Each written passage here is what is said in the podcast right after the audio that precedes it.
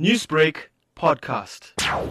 We're expecting the system was giving rain and the showers over most parts of South Africa, especially the northern and eastern parts, to move further east.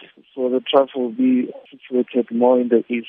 With thunder showers, which will be isolated to spread, will be confined in the east, affecting Eastern Cape, KwaZulu-Natal, Mpumalanga, and Limpopo, while clearing from the west. We have an alert which will be a watch for severe thunderstorms also over the southeastern parts of Mpumalanga and the northeastern parts of KwaZulu-Natal. That's in the afternoon. Second alert will be a warning of FDIs, that's extreme fire conditions over the northern parts of Northern Cape. Is flooding expected in KwaZulu-Natal? With the severe thunderstorms, we expect heavy downpours with it and flooding is possible. That's in the northeastern parts of KZN. Are these weather conditions expected to be consistent throughout the week? No, not really. We're expecting this system to move out by tomorrow evening when another trough develops in the west.